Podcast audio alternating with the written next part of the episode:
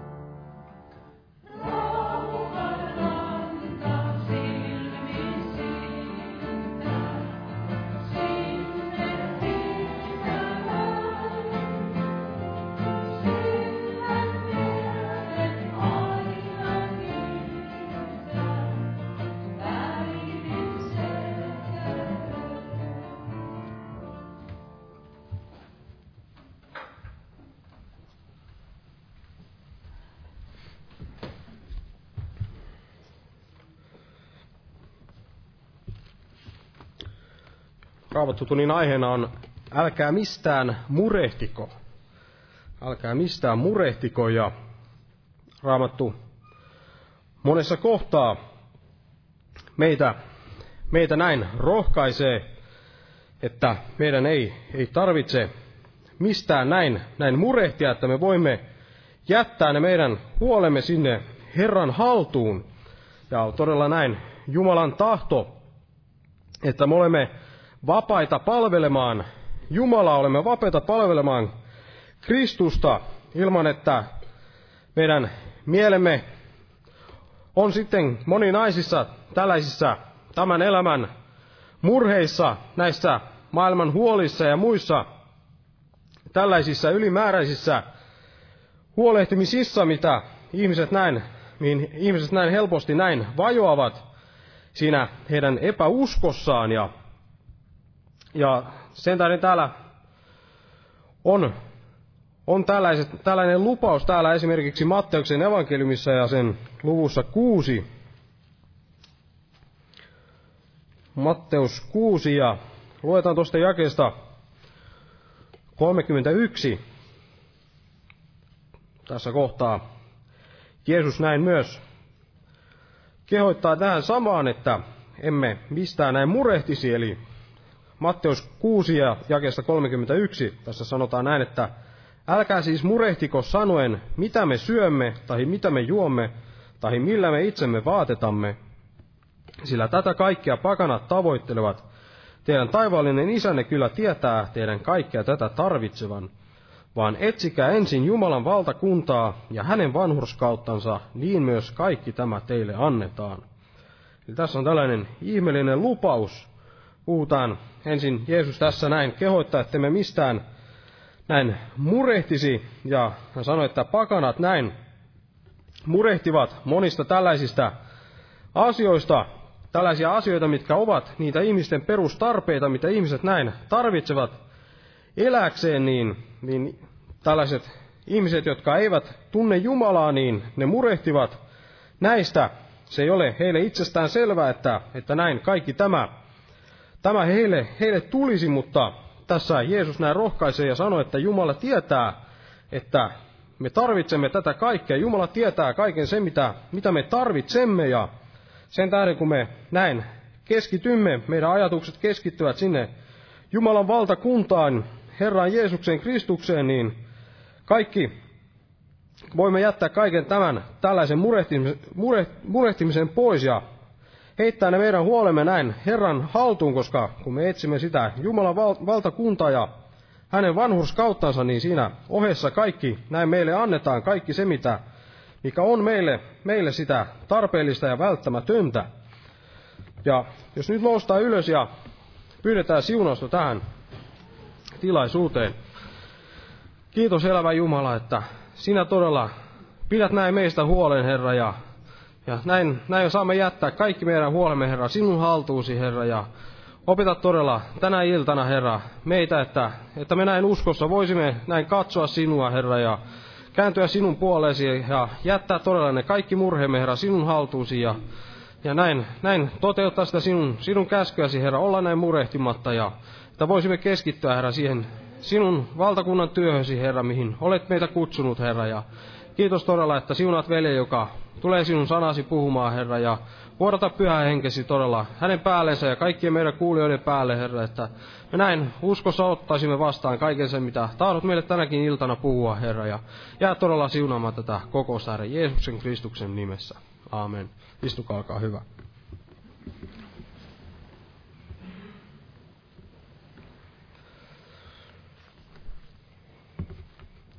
Tästä loppuviikosta kokoukset jatkuu normaaliin tapaan, eli, eli on päivärukoushetket täällä kello 12 torstaina ja perjantaina, ja huomenna on evankeliointi-ilta. Perjantaina on myös rukouskokous kello 19, ja sitten lauantaina ja sunnuntaina on nämä herätyskokoukset kello 18. Tervetuloa näihin tilaisuuksiin, ja jos nyt lauletaan jälleen yhteinen laulu, ja Otetaan täältä laulu numero 393, 393. Ja laulun aikana kannetaan myös vapaaehtoinen uhrilahja Herran työn hyväksi. Jumala sinutko jokaista uhrin antajaa.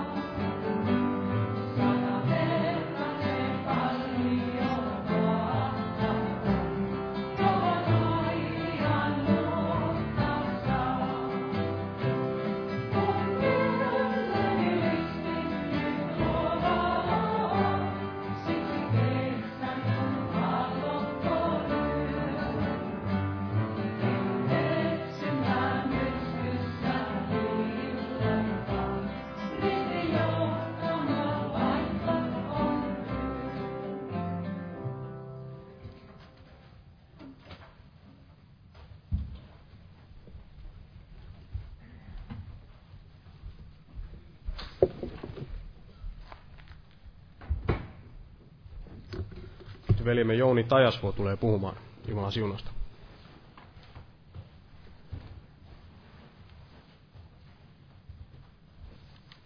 Jumalan rauha jokaiselle. Eli tämmöinen aihe, kun älkää mistään murehtiko, niin tuli sydämelle ja vähän niin kuin koin vähän, että samoja, pikkasen samaa kuin täällä viikonloppuna Paula puhui tästä ilosta, niin jotenkin että vähän kuin sama asia liittyen. Ja tot, siinä saarnaaja kirjassa puhutaan tämmöinen jae täältä seitsemännestä, seitsemännestä luvusta ja tämmöisiä ajatuksia, mitä Salomolla oli tämmöisestä ilosta ja murheista. Tässä voidaan lukea ihan alusta. Hyvä nimi on parempi kuin kallis öljy ja kuolinpäivä parempi kuin syntymäpäivä. Parempi kuin pitotaloon on mennä surutaloon, sillä siinä on kaikkien ihmisten loppu, ja elossa oleva painaa sen mieleensä. Suru on parempi kuin nauru, sillä sydämelle on hyväksi, että kasvot ovat murheelliset. Viisaiden sydän on surutalota, tyhmien sydän ilotalossa. Ja vielä toi vaikka seuraavakin ja sopii hyvin tähän. Parempi on kuulla viisaan nuhdetta kuin olla kuulemassa tyhmien laulua. Eli tämmöinen voidaan sanoa pessimistinen asenne oli ikään kuin Salomolla. Hänen mielestään suru on parempi kuin nauru ja sydämelle on hyväksi, että kasvot ovat murheelliset.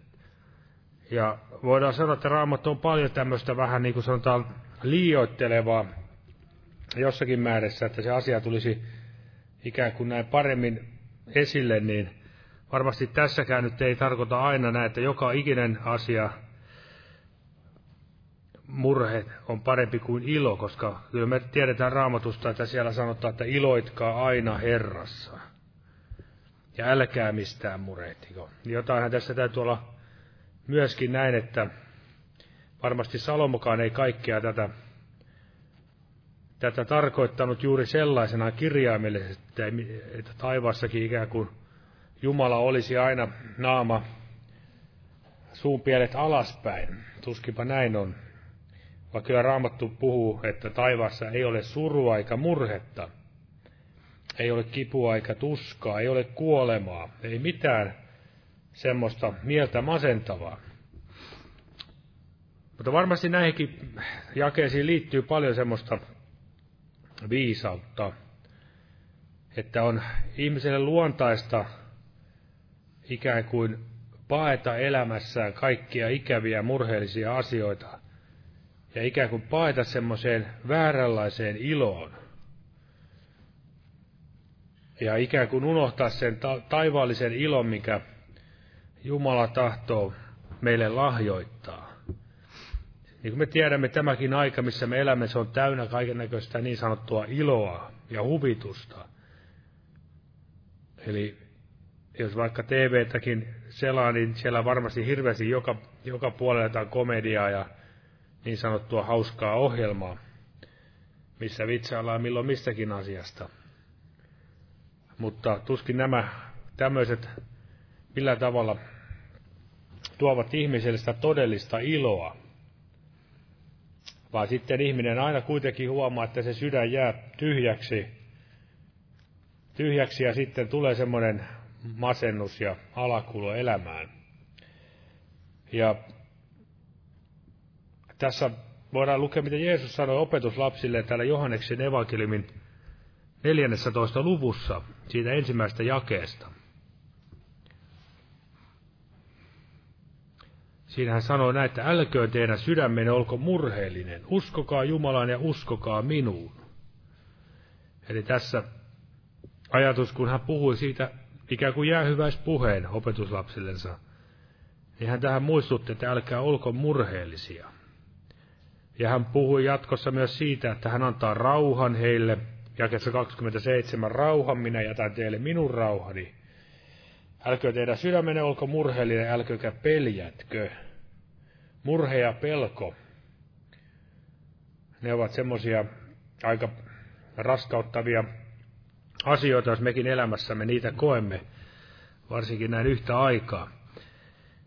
Ja varmasti he siellä, heillä oli syytä näin inhimillisesti olla murheissaan allapäin, kun he tiesivät, että Jeesus tulee poistumaan. Ehkä he kaikkia ymmärtäneet, niin kuin mekään varmasti kaikkia vielä ymmärretä, mutta jotain he siitä käsittivät Jeesuksen puheesta, että nyt on jotain tulossa, jotain semmoista, mikä ei näin inhimillisesti katsottuna ole kovin mukavaa. Ja varmasti, jos me voidaan jo vähänkin miettiä, niin tuli tämmöinen ajatus, jos Jumalan pyhähenki otettaisiin vaikka meiltäkin jokaiselta uskovalta pois vähäksi aikaa, niin sekin voisi olla aiheuttaa meissä monennäköistä murhetta. Ja Jeesus tai Jumalan pyhä henki, hän on Jeesuksen henki. Hän, Jeesus on pyhässä hengessä meidän kanssamme. Ja tässä kuitenkin Jeesus antoi tämmöisiä lääkkeitä murhetta vastaan. Uskokaa Jumalaan ja uskokaa minuun. Eli usko on yksi asia, mikä pitää pois tämmöisen masentavan murheen. Murheen, joka ei ole Jumalalle, joka ole meille hyödyksi, ja josta Jeesus sanoi, että älkää olko murhe, murheellisia. Ja myöskin hän siellä sanoi toisessa kohdassa, että jos teillä on nyt murhe ja maailma on iloitseva, mutta sitten tämäkin osa tulee vaihtumaan eräänä päivänä. Ja tietenkin meidänkin olisi syytä, että mieluummin sitten olemme omalla ajallamme sitten Jumalan mielen mukaisesti murheessa, että saisimme yhdessä Jumalan kanssa, Jeesuksen kanssa ja muidenkin pyhien kanssa sitten eräänä päivänä iloita. Mutta usko, yhtä lailla kun se on luja luottamus, niin se on varmasti semmoinen asia, joka pystyy meiltä poistamaan turhan semmoisen vääränlaisen murheen. Ja siellä myöskin koorahilaisetkin siellä erässä psalmissa, tutussa psalmissa sanovat näin, että miksi murehdit minun sieluni ja olet minussa niin levoton. Odota Herraa. Ja, ja tämmöinen ajatus tästä jakeesta tuli mieleen, tuskin se ehkä oli, oli, tuskin se heillä oli päällimmäisenä, mitä he tällä tarkoittivat, mutta tuli vain ajatus itselleen, että on hyvä tutkia murheen alkuperä. Kun me sydän, sydäntämme raskauttaa murhe, mistä se on lähtöisin ja mitä se pitää sisällään. Ja niihin asioihin varmaan tässä nyt kohta tullaan, mitä kaikkea siellä voi olla. Ja siinä todella, siinäkin oli tämmöinen lohdutus, että odota Herraa, vielä minä saan kiittää minun Jumalaani, jotenkin näin vapaasti käännettynä tai sanottuna, että sekin, että Jumalan lapsille tulee näitä ahdistuksen murheen hetkiä, niin niilläkin on aina se määrä aikansa. Ja Jumala ikään kuin tahdo, että me vain olemme aina murheessa ja masennuksessa, vaan kyllä kaikilla on se tarkoitus ja määrä aika. Jeesuskin siellä ilmestyskirjassa asetti eräälle seurakunnalle, Smyrnan seurakunnalle, täydellisen aikarajan kymmenen päivää. Sitä en tiedä, mikä se kymmenen päivä, oliko se nimenomaan kirjaimellisesti vai joku muu ajanjakso. Mutta joka tapauksessa siinäkin oli tämmöinen aikaraja. Odota Herraa. Jumala pystyy sieltä murheenkin alhosta ja epäuskon suosta nostamaan. Ja tässä sitten voidaan mennä tästä asiasta tähän hyvin tuttuun tuttuihin jakeisiin täällä toisessa kirjassa korintolaisille seitsemännestä luvusta, mikä on varmasti monasti puutellut jokaista meitä, tai toivottavasti näin on. Täällä toinen kirja, korintolaisille seitsemäs luku, ja siinä tämä jää kymmenen, seitsemäs luku jää kymmenen. Sillä sillä Jumalan mielen mukainen murhe saa aikaan parannuksen, joka koituu pelastukseksi ja jota ei kukaan kadu, mutta maailman murhe tuottaa kuoleman. Eli tässä on jo ikään kuin tämmöiset selkeät murheet. Jumalan mielen mukainen murhe ja maailman murhe. Jumalan mielen mukainen murhe, se tuottaa ikään kuin tämmöisen hyvän hedelmän. Parannuksen soveliaita hedelmiä, niin kuin tässä sanotaan, saa aikaan parannuksen. Eli mikä on todellista Jumalan mielen mukaista murhetta. Me voidaan ajatella, että kun me on aina murheissa ja masentunut, niin se on jotenkin Jumalan mielelle mukaista, mutta jos kuitenkin synti, synti roikkuu tavalla tai toisella minussa, niin onko sitten todellista Jumalan mielen mukaista murhetta, sillä se saa aikaan sen paran, parannuksen. Ja parannushan tulee ilmi niissä parannuksen soveliassa hedelmissä. Eli tämmöistä murhetta, niin sitä ei tule meidän karttaa, vaan tulee rukoilla, että Herra antaa sitä, varmasti hän sitä mielellään meille tarpeen vaatiessa antaakin, että se muu, ikään kuin saisi meissä tehdä sitä työtänsä. Murehtikaa ja itkekää siellä, Jaakobkin sanoi, kun hän siellä nuhteli seurakuntaa, joka oli uskovaisia, jotka olivat näin monessa asiassa hyvin maailmallisia, maailmaa rakastavia niin mikä voi olla siinä sitten parempi lääke? En tiedä, tuskinpa voi olla parempaa lääkettä kuin, että ikään kuin ihminen joutuu tekemään elämässään semmoisen äkkipysähdyksen ja, ja Jumala tavalla tai toisella ravistelee omat lapsensa hereille. Eli maailman murhe tuottaa kadotuksen ja siitä meillä on varmasti esimerkkejä ja varmasti jopa meidänkin omassa elämässä tiedämme ihmisiä, jotka, joita Jumala on kutsunut, mutta jostain syystä sitten he eivät tahtoneet näin lähteä sitten taivastielle. Rikas nuorukainen siellä raamatussa oli, jota Jeesus rakasti. Ja varmasti meilläkin on paljon ihmisiä, joita olemme kokeneet, että Jumalan rakkaus heitä vetää. Jopa meitäkin saattaa Jumalan rakkaus käyttää siinä välikappaleina. Vetääkseen joku ihmisen sieltä pimeydestä valkeuteen. Mutta aina tulee sitten jotain asiaa. Ihminen alkaa ehkä murehtia, miten hänelle käy. Jos hän lähtee uskovaisten remmiin ja alkaa siellä sitten näin seuraamaan Jeesusta ja puhumaan Jeesuksesta ja näin edespäin, niin monelle se on se pelkkä ristin ottaminen ja häpeän kantaminen, niin se on jo tuottaa niin suurta murhetta, että eivät he ota sitä kutsua vastaan.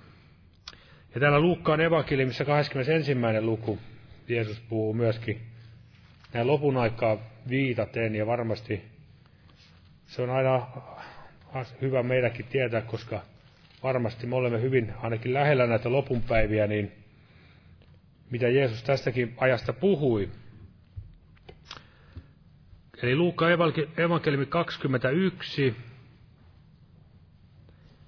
Otetaan vaikka tuo 33kin tuohon ensimmäiseksi. Hän sanoi näitä taivas ja maa katoavat, mutta minun sanani eivät katoa. Ja vaan, jotka tästä nyt ajatella mitään sanoa, mutta varmasti meidän jokainen, jokainen teemme viisaasti, jos me näin tätä Jumalan sanaa tutkimme ja annamme sen asua meissä runsaasti. Sillä se on sitä katoamatonta pääomaa mikä voi olla meille pelastukseksi eräänä päivänä, ja meidän kautta ehkä monelle muillekin. Ja sitten Jeesus jatkaa, mutta pitäkää vaari itsestänne, ettei teidän sydämienne raskauta päihtymys ja juoppous, eikä elatuksen murheet, niin että se päivä yllättää teidät äkkiarvaamatta, niin kuin Paula, sillä se on saavuttava kaikki, jotka koko maan päällä asuvat. Valvokaa siis joka aika ja rukoilkaa, että saisitte voimaa paetaksenne tätä kaikkea, mikä tuleva on, ja seisoaksenne ihmisen pojan edessä. Eli siinä Jeesus varoitti opetuslapsia, mitä asioita voi olla ikään kuin paulana meille ansana. Sydämen raskauttaa elatuksen murheet. Ja täällähän muistaakseni Jesse tuossa alussa juuri puhui sitä, että juuri näitä asioita, mitä Jumala on luvannut pitää huolen. Mehän rukoilemme, että Isä meidän anna meille jokapäiväinen leipämme. Ja varmaan siellä sisältyy se juuri se jokapäiväinen elatuksemme. Eli Jumala on ottanut varmaan jokaisen lapsensa meidät sillä tavalla niin kuin elätettäväksensä. Eli hän on elatusvastuussa tietyssä mielessä meistä.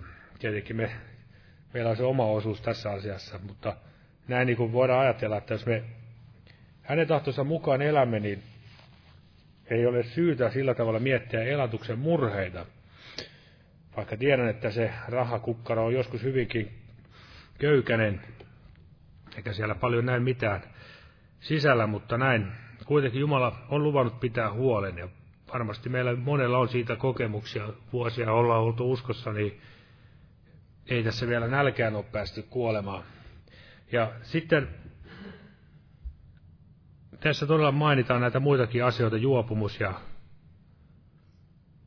juo, päihtymys ja juoppous ja elätyksen murhe, niin eli tämmöisen ajatuksen tuli tämmöinen mieleen, että jos meillä on todella mieli maallisiin, niin silloin varmasti myös meidän mie- mielemmekin voi olla maassa, niin sanotusti. Ja se taas a, tulee se meidän sydämen asenne monasti näissä asioissa. En todellakaan puhu mistään kovin korkealta tässä, että mutta näin se varmasti on, että jos sydän on kiinni tässä maailmassa, niin varmasti on sitten sydän myöskin maallisissa ja mielikin voi olla maassa. Ei ole siinä taivaallisessa luottamuksessa, levossa ja rauhassa. Sen sijaan, niin kuin Paavali siellä sanoi, että olkoon teidän sydämenne siihen, mikä on ylhäällä. Olkoon teidän sydämenne taivaallisiin. Eli se on olkoon, eli ei se niin kuin ihan itsestään näin tule, vaan todella sitä meidän varmaan jokaisen on syytä rukoilla, että olisi sydän taivaallisiin, eikä näihin maallisiin asioihin.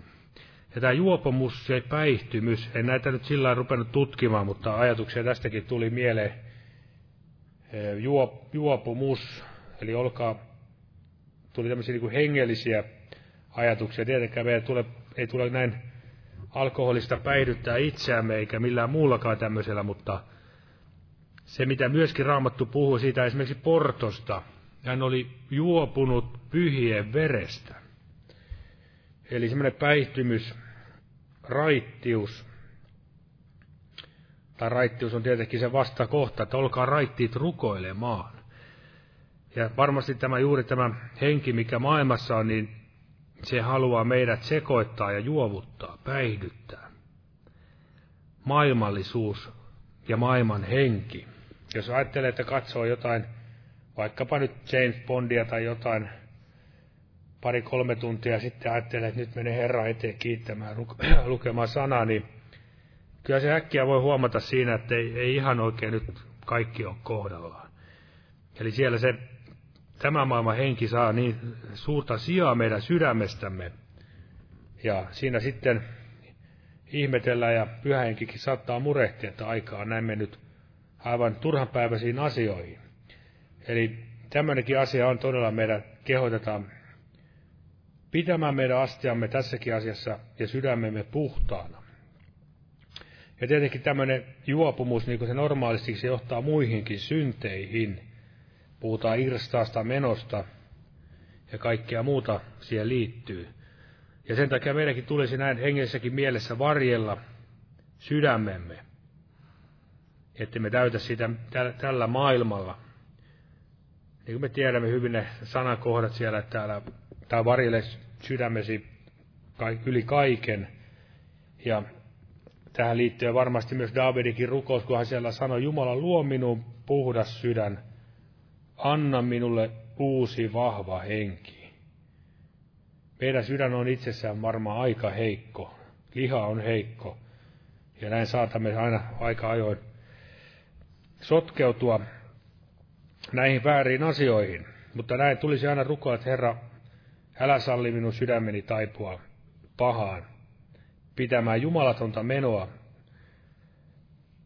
Ja todella tämä sydän on meissä se lähde, joka tulisi pulpu, pulputa sitä, ei karvasta ja makeaa vettä, vaan todella sitä taivaallista pyhän hengen virtaa. Ja tässä tuli vielä mieleen tämmöinen ajatus, kun raamatussa sanotaan, että voidaan ottaa tämä vielä tähän sanalasku 25 ja 26.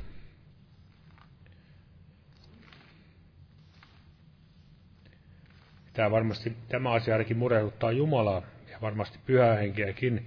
Sanalasku 25 ja 26 Sanotaan näin, kuin sekoitettu lähde ja turmeltu kaivo on vanhurskas, joka horjuu jumalattoman edessä. Eli se, että me horjumme jumalattoman maailman edessä, niin varmasti se tuo ilmi sen meidän vaelluksemme. Ja, ja tällä tavalla sitten näemme sen, että olemmeko viettäneet aikaa Herran edessä, onko, hän, onko meillä todella usko Jumalaan, vai todella onko sydän väärissä asioissa.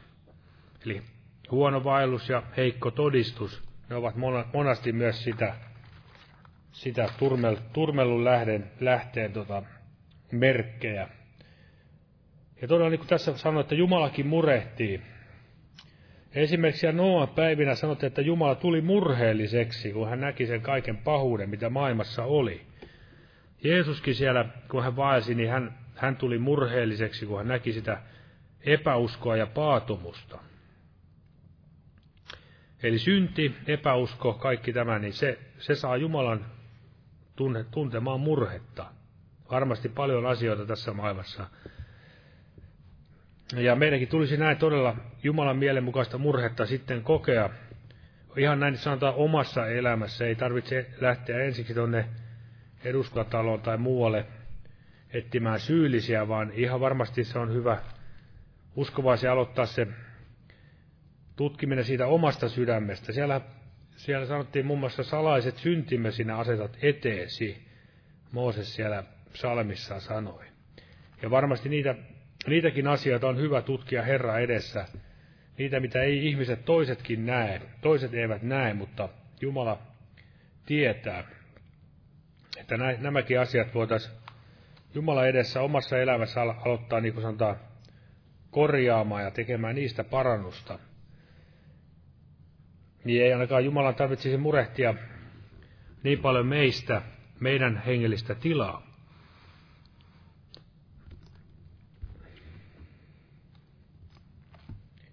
Ja hyvä merkki tai tämmöinen, tämmöinen positiivinen asenne, mikä oli, niin löytyy esimerkiksi tästä Mariasta ja mitä Jeesus sanoi hänestä, siis ei, ei tämä hänen äitinsä Maria, vaan Maria, siellä oli kaksi sisarta, Martta ja Maria, niin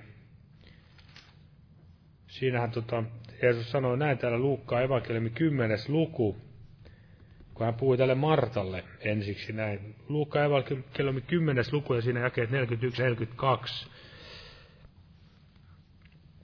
Sanotaan näin, että Herra vastasi ja sanoi hänelle, Martta, Martta, moninaisista sinä huolehdit ja hätäilet mutta tarpeellisia on vähän tai yksi ainoa. Maria on valinnut hyvän osan, jota ei häneltä oteta pois. Eli toisella oli huoli ja hätä, ja toisella oli lepo ja rauha. Ja missä se lepo ja rauha löytyy? Se löytyy, löytyy siellä Jeesuksen jalkaan juuressa. Eli varmasti Martallekin olisi löytynyt siellä tilaa siellä Jeesuksen jalkaan juuressa, ja tietenkin olisi Mariakin voinut mennä sinne hääräämään sinne pöytäpalvelusta tekemään, mutta tässä me näemme, että varmasti se on se ensimmäinen sija meidän elämässämme ja ajankäytössä, niin aina tulisi olla juuri tämä Jeesuksen jalkaa juuri. Hän antaa sen levo ja rauhan, niin kuin hän on luvannut ja niin kuin tässä jo aikaisemminkin olemme lukeneet. Ja todella Jumala kuulee meidän ja näkee tämän meidän murheemme niin kuin me voidaan nyt vielä lukea se kohta täältä Filippiläiskirjeestä, Filippiläiskirje neljäs luku. Nyt aletaan jo lähestymään loppua tässäkin. Tässä raamattutunnilla, niin luetaan näitä muutamia jakeita tässä. Filippiläiskirje neljäs luku, ja siinä todella, mistä tämäkin illan, otsikko nyt tuli. Vaikka siitä jakeesta neljä, iloitkaa aina Herrassa vieläkin, minä sanon, iloitkaa. Tulkoon teidän lempeytänne kaikkien ihmisten tietoon, Herra on lähellä. Älkää mistään murehtiko, vaan kaikessa saattakaa pyyntönne. Rukouksella anomisella, kiitoksen kanssa Jumalalle tiettäväksi, ja Jumalan rauha, joka on kaikkia ymmärrystä ylempi, on varjeleva teidän sydämenne ja ajatuksenne Kristuksessa Jeesuksessa. Eli tässä puhuu Jumalan rauhasta, joka on kaikkia ymmärrystä ylempi. Ja erässä toisessa kohdassa Efesolaiskirjassa Paavali sanoi, Jumalan rakkaus, joka on kaikkea tietoa ylempi, korkeampi. Eli nämä on niitä asioita, mitkä ovat niin kuin siellä tiedämme pyhän hengen hedelmiä, ilo, rakkaus, rauha. Eli saako Jumala todella merkki sydämessä vaikuttaa näitä. Ja tässä sanottiin näin, että älkää mistään murehtiko. Ja niin kuin tästä on lukenut, niin jotkut on tässä kommentoinut, että ei tässä Paavali sano, että älkää nyt aina murehtiko. Tai älkää nyt joka asiasta murehtiko. Vaan älkää mistään murehtiko. Eli tässä voidaan sanoa, että tässä ikään kuin murheet voimme sälyttää Jumalalle. Hän on luvannut pitää meistä huolen. Mutta ei se sitten myöskään sulje pois niitä asioita, missä varmasti voimme Jumalan kanssa kantaa yhdessä murhetta, mutta siinäkin täytyy aina muistaa se, että Jumala pystyy kaiken murheen lopullisesti kantaa ja huolehtia niistäkin. Esimerkiksi siellä sanottiin näin, että jos joku kärsii vaivaa, niin rukoilkoon. Joku on iloisella mielellä, niin veisatkoon kiitosta. Ja näistä rukousvastauksista voidaan ihan joitakin asioita ottaa. Tai otetaan tämä yksi kohta, psalmi 94. Vielä tämmöinen ikään kuin rohkaiseva sanapaikka. Psalmi 94 ja siinä jakeet 18 ja 19.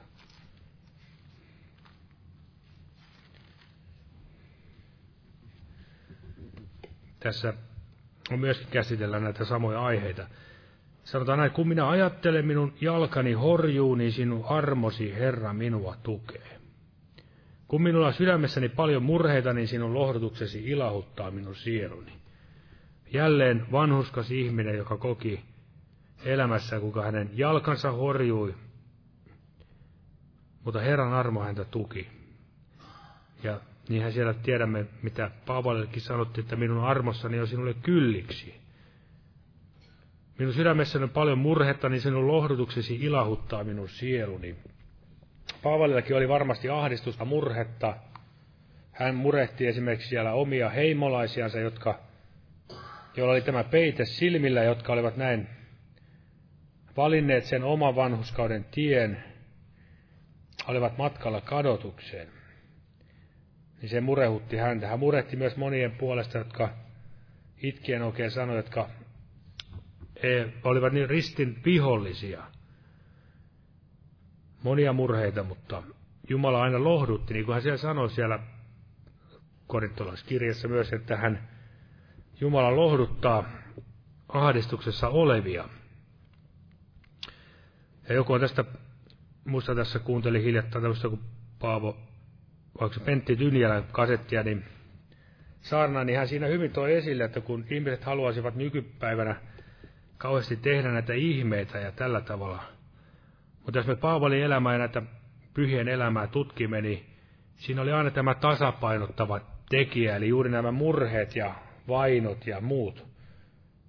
Eli todellisia, jos todella haluaa, tai sanotaan, että on Jumalan käytössä – Jumala kirkastaa nimeänsä saviastian kautta, niin siihen myös varmasti sisältyy tämäkin, että täytyy olla valmis juomaan sen malja, mikä myös sisältää näitä kipeitäkin asioita. Mutta niin kuin siellä raamatussa myös sanotaan, että ehtoolla on itku vieraana, mutta aamulla on ilo. Ja muistamme, mitä kuningas Hiskia siellä sanoi, kun hänelle tuli tämä kuolemantauti, kun hän rukoili siellä hartaasti, ja Jumala kuuli hänen rukouksensa, ja hän siellä kiitti Jumalaa, että onneksi, onneksi muuttui minulle katkera murhe. Eli hänen katkera murheensa muuttui onneksi. Ja Jumala antoi hänelle vielä 15 vuotta lisää aikaa, ja sehän piti tarkalleen paikkansa. Ei hän elänyt 16 vuotta eikä 17, vaan juuri se tasa 15 vuotta tuli, kun me katsomme näistä näistä kirjoista, miten se meni. Ja Jumala kuulee rukoukset, Nehemiakin murehti kansan tilaa, Jerusalemin tilaa, kuinka se oli se Jerusalemin rappiolla, raunioina. Olihan siellä, taisi olla tämä jo temppeli rakennettu, mutta ei ollut tämä muuria. Eli tietenkin se aina lähtee sieltä sisältä, temppelistä lähtee myös meidänkin sieltä sisimmästä se työ, mutta varmasti on hyvä, että meidänkin elämässä, jos nämä vanhuskauden muurit ovat sortuneet, niin ne jälleen rakennettaisiin. Että siinä on ju, juuri tämmöinen kuva, kuvaus rukouksesta ja siitä, että todella Herra saisi näin kansansa hallita ja me valtaisimme siinä Jumalan pyhyydessä. Ja monia muitakin näitä asioita täältä raamatusta löytää. Eli sillä joka asia käy lävitse, mutta se on aina muistettava, että jos Jumala omallensa, omalle kansallensa antaa, niin näitä murheen hetkiä, niin juuri niiden on tarkoitus aina kääntää meitä sinne oikeaan suuntaan, eli hänen puoleensa. Jos me ajattelemme näitä lopun aikoja vielä, niin kuin siellä Sakariankin kirjassa ennustus Jeesuksen takaisitulosta ja siitä, miten Israelin tai juuta, juutalainen kansa kohtaa hänet, niin siellä he murehtivat häntä niin kuin ainokaista poikaa. Katkerasti itkevät ja murehtivat, kun he näkevät hänet, jonka he ovat lävistäneet. Mutta sehän kääntyy heille, niin kuin siellä puhuttiin armo ja rukouksen hengestä, niin se kääntyy heille pelastukseksi. Ja he saavat sen jälkeen sitten ilolla ammentaa vettä pelastuksen lähteistä. Vielä ottaisin täältä muutamia jakeita salmista 107.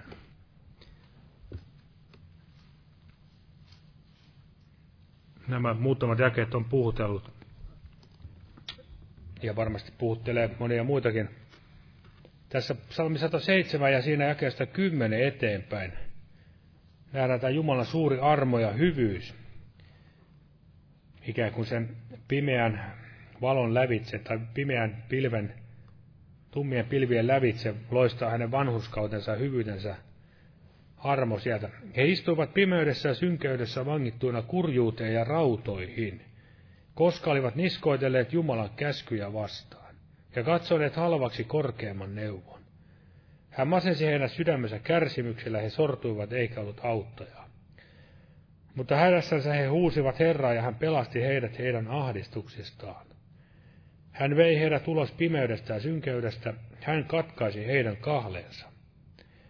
Kiittäkööt he Herraa hänen armostansa ja hänen ihmeellisistä teoistaan ihmislapsia kohtaan sillä hän särkee vaskiset ovet ja rikkoo rautaiset salvat. He olivat hulluja, sillä heidän vaelluksensa oli syntinen, ja he kärsivät vaivaa pahojen tekojensa tähden.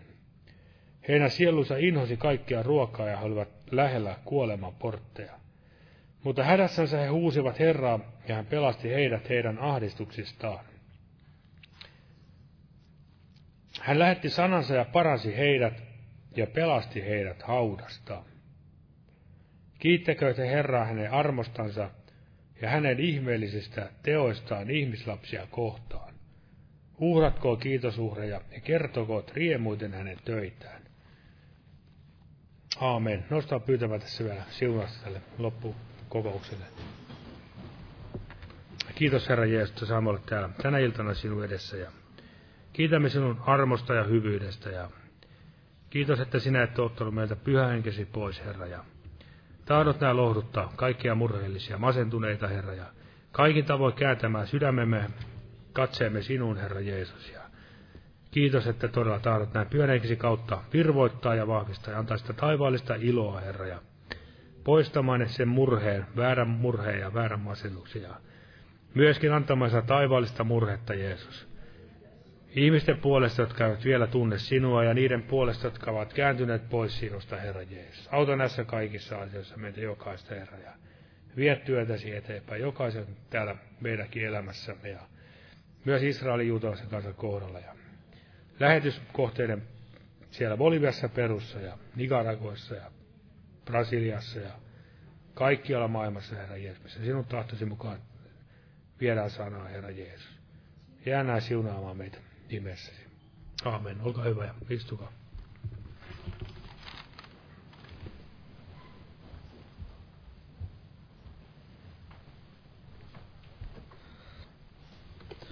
Lauletaan tähän loppuun yhteinen laulu. Ottaa laulu numero 234, 234. Jumalan siunausta teille kaikille.